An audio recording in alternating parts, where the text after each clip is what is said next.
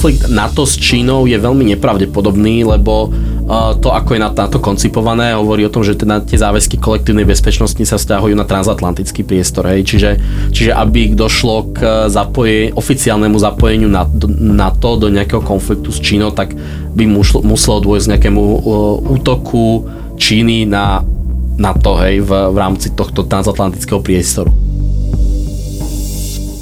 Vitajte pri podcaste NATO Army SK. Veríme, že oceníte dôveryhodné a zaujímavé informácie o Severoatlantickej aliancii, Slovensku, obrane, bezpečnosti a zahraničnej politike aj v tejto forme. Moje meno je Andrej Matišák a budem vás podcastom sprevádzať. Našim dnešným hostom je Matej Šimovčík, výkonný riaditeľ Stredoeurópskeho inštitútu ázijských štúdií. Dobrý deň. Dobrý deň. Náš podcast sa týka najmä Severoatlantickej aliancie, ktorá možno primárne nerieši dianie v Ázii, hoci netreba zabúdať, že NATO strávilo takmer 20 rokov v Afganistane. A, ale žijeme v globálnom svete a preto musí aliancia venovať pozorno, pozornosť globálnym hráčom. A to je aj dôvod, pre ktorý sme si dnes pozvali pána Šimovčíka, ktorý je okrem iného spoluautorom knihy Superveľmoc, všetko, čo potrebujete vedieť o súčasnej Číne. Takže naozaj dnes sa budeme rozprávať najmä o Číne, ktorá je už aj súčasťou pozornosť, ktorú si už pripútala pozornosť na to, nová strategická koncepcia, ktorú Aliancia prijala v júni na samite v Madride, hovorí o Číne v dvoch odsekoch priamo. Takže ak sa začneme, ak začnem tým, mm, čo v tejto koncepcii sa o Číne píše, tak na to uviedol, že ambície a nátlakové politiky Číny sú výzvou pre jeho záujmy, hodnoty a bezpečnosť čom vy vidíte hlavný problém, ktorý komunistický režim v Pekingu predstavuje pre alianciu? No, samozrejme musíme sa odpichnúť od toho, ako sa Čína posledné 10 ročia vyvíjala. Videli sme samozrejme veľký nárast nielen ekonomickej moci, ale aj e, vojenskej moci.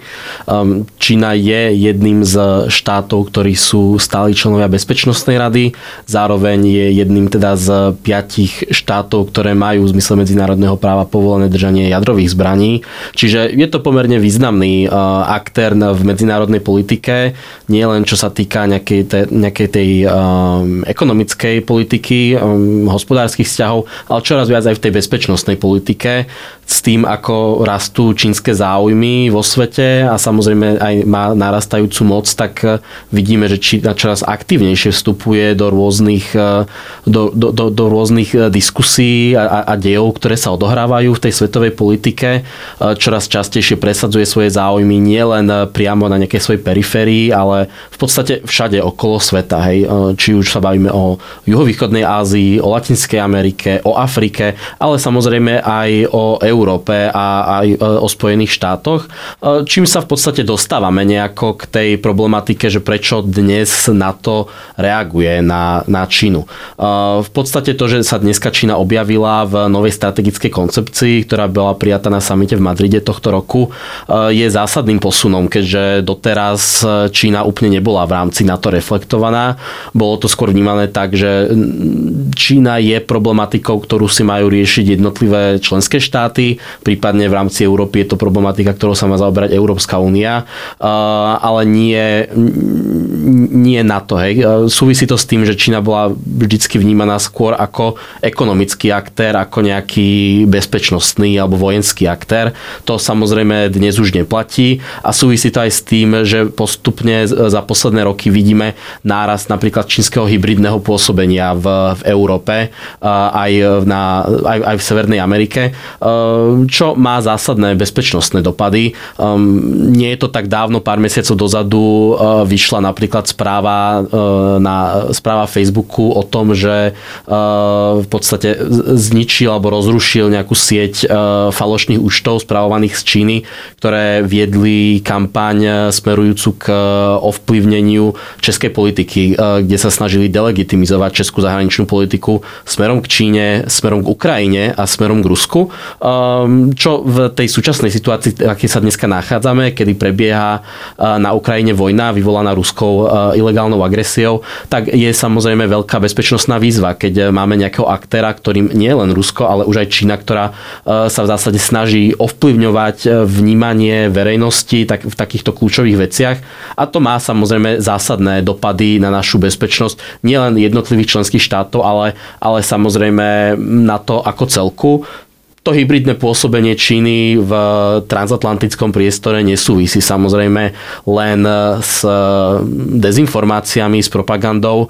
Um, ešte významnejšie je nejaké pôsobenie tých e, ekonomických hybridných hrozieb, e, či už ide o nejaký teda ten čínsky korozívny kapitál, kedy Čína skupovala významné, významné podniky v Európe, ktoré majú zaujímavé know-how, e, ktoré môže byť buď teda spôsobené na vojenské použitie, alebo ide o nejaké technológie dvojakého použitia, nadvezuje kontakty s, našimi univerzitami a výskumnými pracoviskami práve za tým účelom, aby dokázala vykonávať tieto technológie technologické transfery a používať, ju buď, e, používať ich buď na posilňovanie vlastnej vojenskej moci, na ekonomický rast a teda na rast tej ekonomickej moci, alebo na ich nejaké používanie na um, sledovanie vlastného obyvateľstva.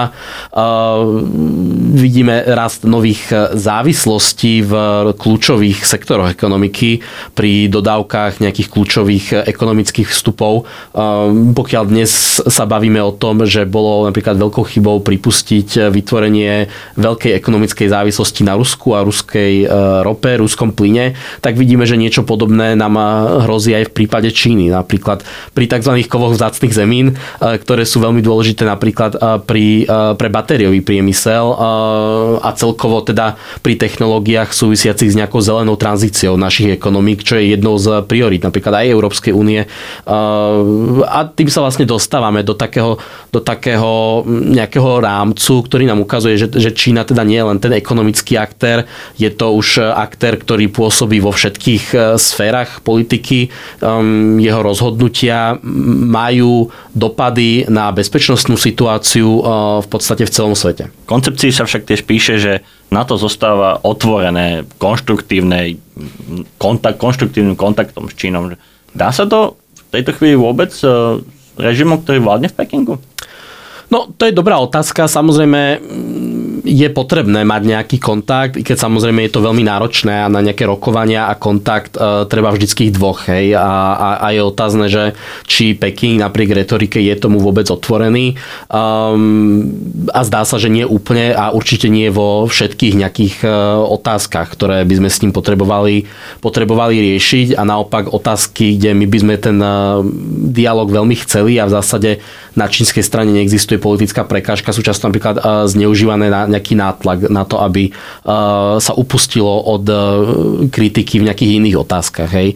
Dobrým príkladom je napríklad to, keď cez leto tohto roku navštívila Tajván Nancy Pelosi, tak výsledkom bolo to aj napríklad to, že Čína prerušila dialog so Spojenými štátmi v environmentálnej oblasti. A práve environmentálna oblasť sa často spomína ako jeden z tých, jedna z tých oblastí, kde ten dialog je vyslovene žiaduci, nakoľko globálna klimatická zmena je, ako to už teda vyplýva z toho nejakého pojmu, globálna a vyžaduje zapojenie všetkých aktérov do jej riešenia. Notabene aktérov, ktorí sú zodpovední za nejaký najväčší podiel znečisťovania na svete, akým je, akým je práve Čína samozrejme. Čiže, čiže toto je nejaký ten rámec, keď sa bavíme o, o dialogu. Samozrejme je to náročné, ale nie je to teda nejaká, nejaká niečo nevydané, ako je rámcovaná tá politika NATO. Ostatne podobne je rámcovaná aj politika EÚ, aj politika Spojených štátov uh, voči, voči Číne. Uh, Európska únia hovorí uh, o Číne, že je to teda taký nejaký trojjediný aktér, kedy na jednej strane je práve akože partner do toho dialogu v takýchto nejakých otázkach globálneho významu. Zároveň je to teda nejaký ekonomický konkurent a čo je podstatné, je to systémový rival, ktorý presadzuje nejaké alternatívne názory na to, ako by malo vyzerať svetové usporiadanie. Čiže všetky tieto, nie, tie, tie tri polohy sa, sa nevylučujú, ale, ale existujú v nejakej, v nejakej synergii, čo práve ukazuje na tú komplexnosť tej, tej problematiky, ktorú dnes riešime s Čínou a aj na ten význam, ktorý Čína v podstate má pre, pre celý svet. Keď hovoríte o tom, že Čína je do istej miery tým, alter, tým aktérom možno alternatívnym, alebo takým aktérom, ktorý si predstavuje ist, do istej miery zmenu svetového poriadku v jej prospech a spomenuli ste už aj Rusko, tak ešte by som raz zacitoval z koncepcie, ktorú sme spomenuli.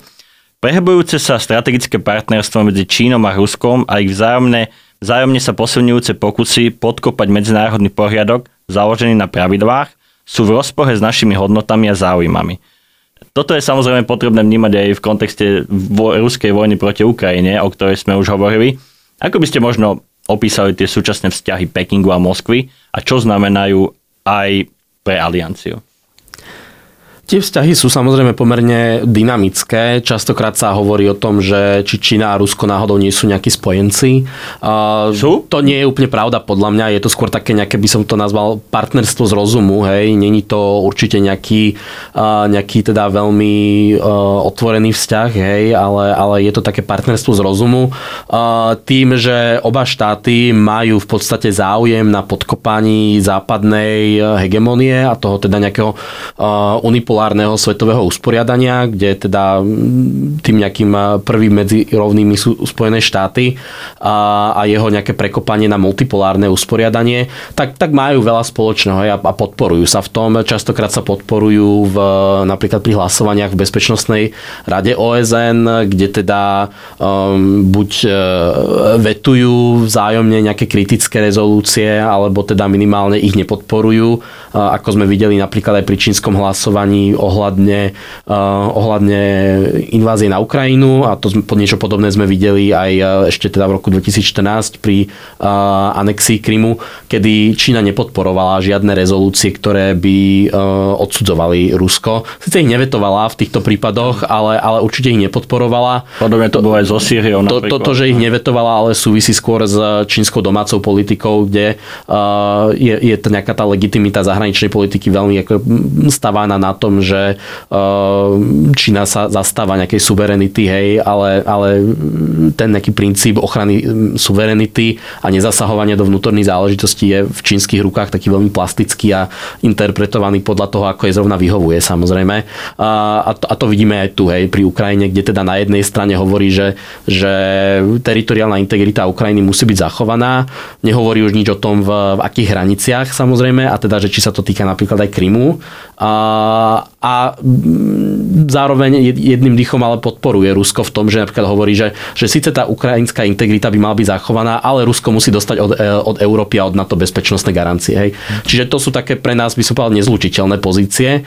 Um, napriek tomu tá podpora Ruska v prípade vojny sa zatiaľ teda nepreukázala, že by, že by dospela k nejakej priamej vojenskej podpore, že by Čína poskytovala Rusku e, vojenské vybavenie, nejaký vojenský materiál. Čo vidíme je napríklad e, náraz, či, náraz čínskeho importu ruskej ropy, ruského plynu. E, a opäť, Čína tiež využíva, lebo Čína to využíva, to lebo, lebo berie to za lacnejšie peniaze. To, to, to som chcel presne povedať, že, že je tam ten domáci element argument, že, že Číne sa to dneska veľmi oplatí, uh, lebo sama je veľmi závislá na importe uh, energetických surovín. Uh, tá závislosť aj Čínu stavia do takej prekernej bezpečnostnej situácie, keďže gro toho importu uh, prebieha, prebieha z štátov uh, Perského zálivu, je prepravovaných po mori cez Juhočínske more, čo je pomerne volatilný región, aj v dôsledku čínskych aktivít v tom regióne. A asi sa možno k tomu ešte aj nejakým spôsobom dostaneme v tom v rámci teda toho kontextu toho pivotu NATO do Indopacifiku. Um, ale teda teda ten import ruskej ropy je samozrejme nejakou podporou pre, pre Rusko, nakoľko pomáha Rusku vykryť čiastočne ten výpadok, ktorý nastal po uvalení uh, západných sankcií na, na import uh, týchto komodít. Hm. Čiže dá sa povedať, že um, čo by možno Čína uvítala ako výsledok ruskej vojny proti Ukrajine. Určite to pozorne sleduje, berie si z toho nejaké možno poučenia aj pre svoje vlastné bezpečnostné záujmy, či sa už týkajú Tajvanu alebo, alebo niektorých iných vecí, ale čo možno je taký preferovaný scenár pre Čínu z vášho pohľadu? Nemyslím si, že Čína má nejaký preferovaný scenár z toho pohľadu, či by mala Ukrajina alebo Rusko vyhrať, prehrať. A ten preferovaný scenár skôr spočíva v tom, že pre Čínu je výhodné, ak nejakým spôsobom prebiehajúca vojna oslabí v tom nejakom svetovom meradle moc globálneho západu, hej, v nejakej, nejakej tej relatívnej pozícii. Prípadne, ak by sa v, nejakej, v nejakom kontexte ten západ e, trošku nejak rozštiepil a, a práve relatívne voči Číne by oslabil. Hej. To, je, to je niečo, čo by jej, čo by jej vyhovovalo a, a to je niečo, podľa mňa, v čo dúfala na, na začiatku vojny. Zároveň určite aj na začiatku vojny vyhovovalo aj to, že pokiaľ sme videli posledné, posledných povedzme, že 15 rokov, posun nejakého toho geopolitického, geoekonomického ťažiska svetovej politiky smerom z toho transatlantického priestoru a povedzme, že z východnej Európy smerom, smerom k Indopacifiku, čo, čo, čo vytváralo nejaký tlak na Čínu, nakoľko sa tam hlavne zameriavala veľká časť pozornosti Spojených štátov, tak možno dúfala, že, že trošku tá pozornosť sa oslabí, hej, lebo sa presunie naspäť teda do východnej Európy a aj Spojené štáty budú budú viacej, viacej dávať pozor na ten náš región ako na ten indopacifický. To sa úplne, úplne nepreukázalo. Hej. Všetci v zásade tí, tí významní západní aktéry naďalej dávajú veľký pozor a, a veľkú pozornosť dávajú aj tomu indopacifickému regiónu. Ale toto je niečo, čo Čína podľa mňa tak, tak, tak dúfa, hej, že, že je to trošku umožní viac dýchať v tom, v tom vlastnom na tej vlastnej periférii, hej, pokiaľ, pokiaľ teda bude, bude Západ dávať pozor viac na Ukrajinu a Rusko.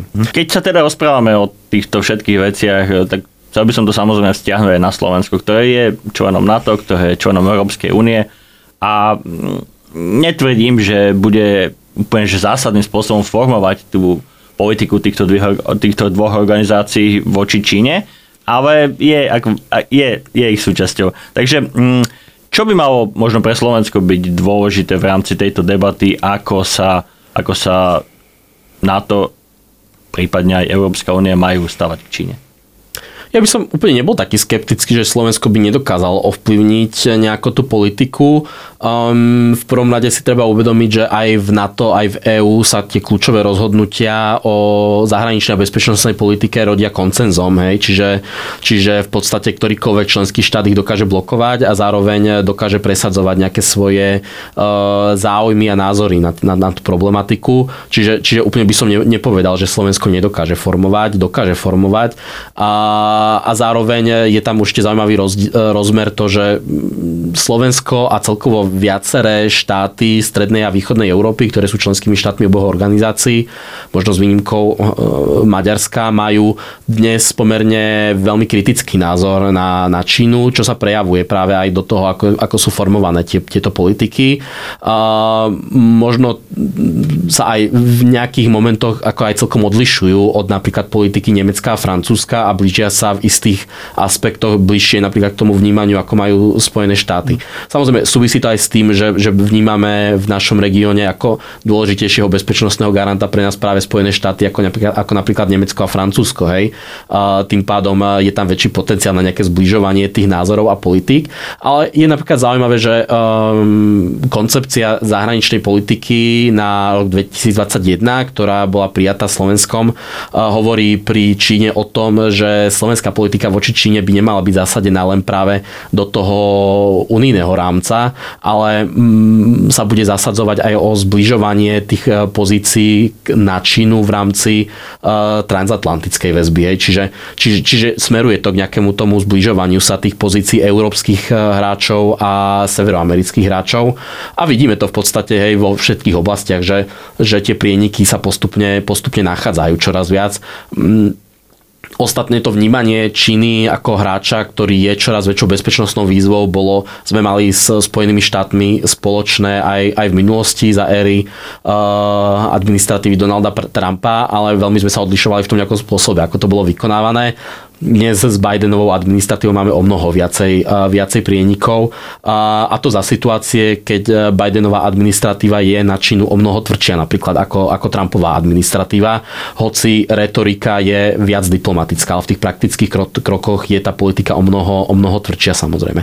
Čiže toto je, toto je nejaký ten kontext, hej, pre Slovensko je samozrejme dôležité, že aj to, že nejako tie diskusie v rámci EÚ a NATO môžu pomôcť e, formovať naše vlastné vnímanie týchto rizík, eh, lebo teda na Slovensku je stále, by som povedal, Čína, Čína podceňovaný aktér hoci bezpečnostná politika, výročné správy tajných služieb čoraz častejšie hovoria o tých bezpečnostných rizikách v súvislosti s Čínou. Na politickej úrovni zatiaľ len ťažko hľadáme niekoho, kto by si tú tému nejako zobral za vlastnú a aktívne o nej komunikoval, upozorňoval na tie rizika a nejakým spôsobom by drivoval aj tie diskusie o nejakých tých vhodných protiopatrení opatreniach, ako sa to deje napríklad pri Rusku. Hej. Či, čiže čiže máme, ešte, máme ešte čo doháňať a práve nejaké tie politiky, ktoré sú príjmané na pôde Európskej únie, na pôde NATO, môžu aj nám pomôcť e, sa lepšie chrániť hej, pred týmito rizikami. V kontexte posun, presunu pozornosti na to do Indo-Pacifiku je zaujímavé aj to, že, že uh, sa čoraz intenzívnejšie budujú uh, v tej bezpečnostnej oblasti aj partnerstva s uh, miestnymi aktérmi, s tými, s tými demokraciami v Indo-Pacifiku, ako je Južná Korea, Japonsko, Austrália, ako nejakí takí hlavní aktéry, uh, čo tiež akože môže mať aj dopady na Slovensko. Uh, samozrejme v kontexte Južnej Korei vieme, že Južná Korea je pre Slovensko veľmi významný uh, obchodný partner, či už hlavne čo sa týka investícií, ale dnes sa objavuje napríklad aj nový rozmer toho nejakého európsko-korejského partnerstva, kedy južo, juhokorejské zborárske firmy sa, sa stávajú čoraz aktívnejším hráčom pri nejakých nákupoch vojenskej techniky. V priebehu tohto roku nakúpilo, nakúpilo napríklad Polsko stovky korejských tankoch. Uvažuje sa o tom, či, či nie je nejaký priestor pre juhokorejských dodávateľov aj pri prezbrojovaní e, slovenskej armády napríklad. A práve to partnerstvo, e, ktoré Juho, Južná Korea dlhodobo má so Spojenými štátmi a ktoré sa dnes rodí napríklad z NATO, e, môže prispievať napríklad k zvyšovaniu interoperability tej korejskej techniky s, s nejakou tou technikou, ktorú, ktorá sa vyrába v rámci NATO, čo, čo, čo samozrejme bude viac, bude prispievať nejakému pre, previazaniu viazaniu hej, týchto aktérov. A, a samozrejme, pokiaľ sa bavíme o tom, že na to má aj nejakým spôsobom reagovať na Čínu, tak e, to partnerstvo s tými lokálnymi hráčmi je nevyhnutné. Um, všetci títo aktéry majú o mnoho väčšie skúsenosti s Čínou ako ktokoľvek v rámci NATO, s výnimkou asi Spojených štátov majú o mnoho väčšie skúsenosti s čínskym hybridným pôsobením.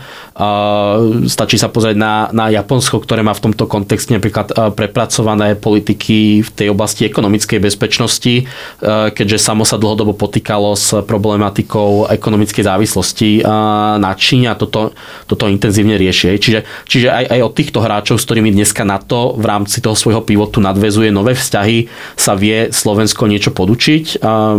V rámci rámci reagovania na bezpečnostné výzvy, ktoré prináša Čína, nemusíme to koleso vymýšľať na novo. Veľa tých e, politík a nástrojov už bolo vymyslených a práve, práve u týchto e, indopacifických hráčov, od ktorých sa môžeme niečo naučiť. Tam je zaujímavé ešte spomenúť, že na samite, o ktorom sme hovorili v Madride, boli pozvaní aj najvyšší predstavitelia či už Austrálie, Nového Zelandu, Japonska a Južnej Korei. Takže to partnerstvo sa tam nejakým spôsobom rodí v tom indopacifickom regióne. Presne tak, aj z tohto dôvodu som vlastne vymenoval tieto tri ako nejakých tých kľúčových hráčov. Postupne budú aj všetky otvárať nejaké zastúpenia v, v Bruseli pri, pri NATO. Čiže, čiže ten dialog prebieha. Samozrejme, ten bezpečnostný dialog s týmito aktérmi neprebieha len na tej úrovni, úrovni NATO, prebieha vo veľkej miere hlavne na úrovni jednotlivých členských štátov. Zaujímavé je, že teda napríklad došlo k vzniku nejakého partnerstva, ktorému sa hovorí AUKUS, ktoré združuje Austráliu, Spojené štáty a Veľkú Britániu v, rámci teda nejakého bezpečnostného partnerstva v, práve v Indo-Pacifiku. Austrália pre zbrojí, hej, momentálne ide, ide kupovať od Spojených štátov jadrové ponorky napríklad v rámci tohto partnerstva, v reakcii práve na rastúcu čínsku asertivitu v regióne a, a intenzívny nárast čínske, čínskych e, aktivít v oblasti zbrojenia. Čína je dnes e, aktér, ktorý má druhé najvyššie výdavky na obranu a jedný z najrýchlejšie rastúcich výdavkov na obranu z roku na rok, čo svedčí práve o, tom, e, o tej rastúcej globálnej moci Číny a potreby všetkých ostatných aktérov na to dneska reagovať. Takže je očividné, že Čína bude mať v nasledujúcich rokoch a pravdepodobne aj 10 ročiach stále vplyv na bezpečnostné, politické, ekonomické otázky a, a dianie, ktoré sa bude týkať aj NATO. A, a nechcem teda vymalovať žiadnu apokalyptickú víziu na konci a možno úplne krátko by som sa predsa len opýtal. E, myslíte si, že je pravdepodobné, že v nejakom strednodobom, krátko strednodobom horizonte môže hroziť konflikt USA s Čínou respektíve e, ak to bude USA do toho zapojené, tak pravdepodobne na to nebude môcť zostať úplne vedľa.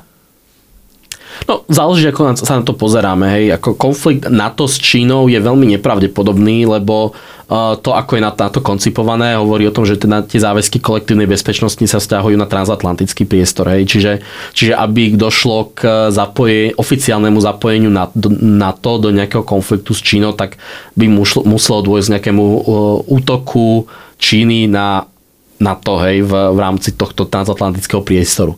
A to ale neznamená, že do nejakých stretov sa nemôžu dostávať e, jednotliví členovia. Hej. Samozrejme, tá strategická rivalita je najmä na, v, tej, v tej relácii e, Čína-Spojené Spojené štáty, kde ten e, konflikt asi hrozí najviac.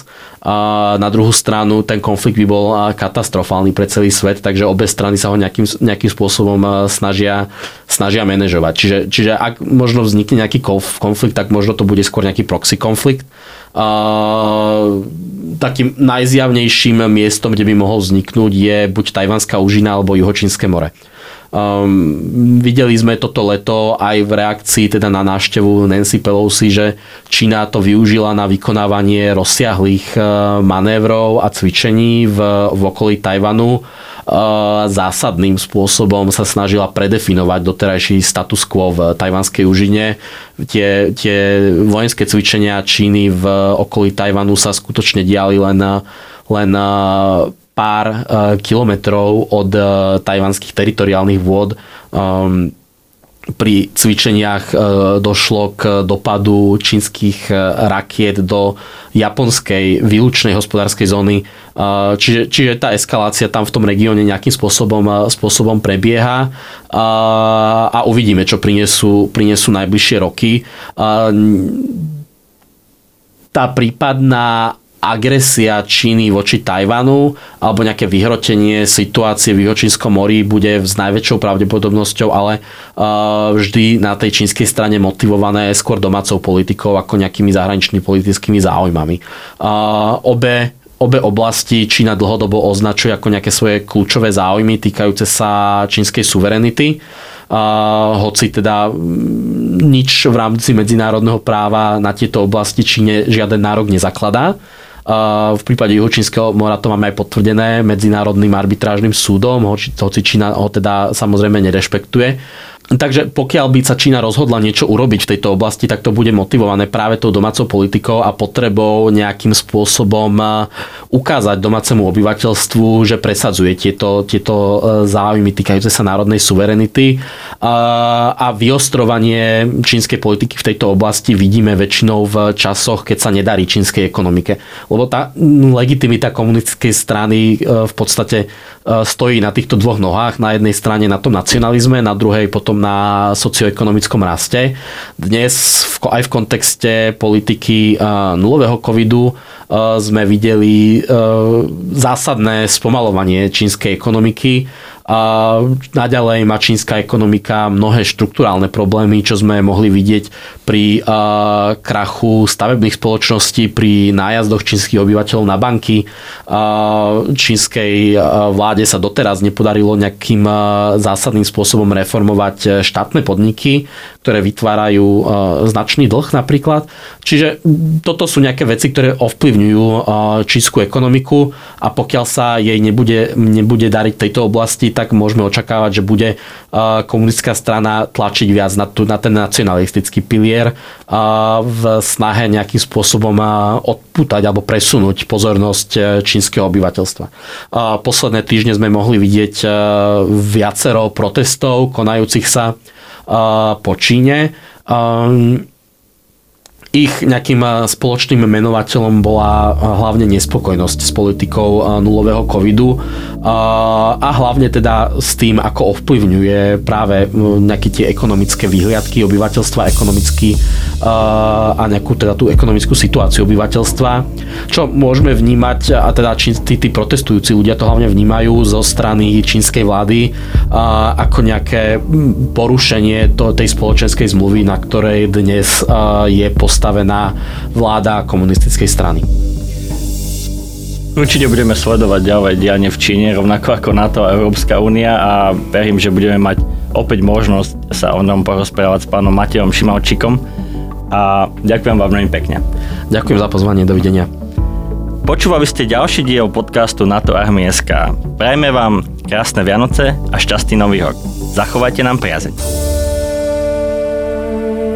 realizované s finančnou podporou Ministerstva obrany Slovenskej republiky v rámci dotačného programu. Za obsah tejto relácie je výlučne zodpovedné občianske združenie Spoločný záujem.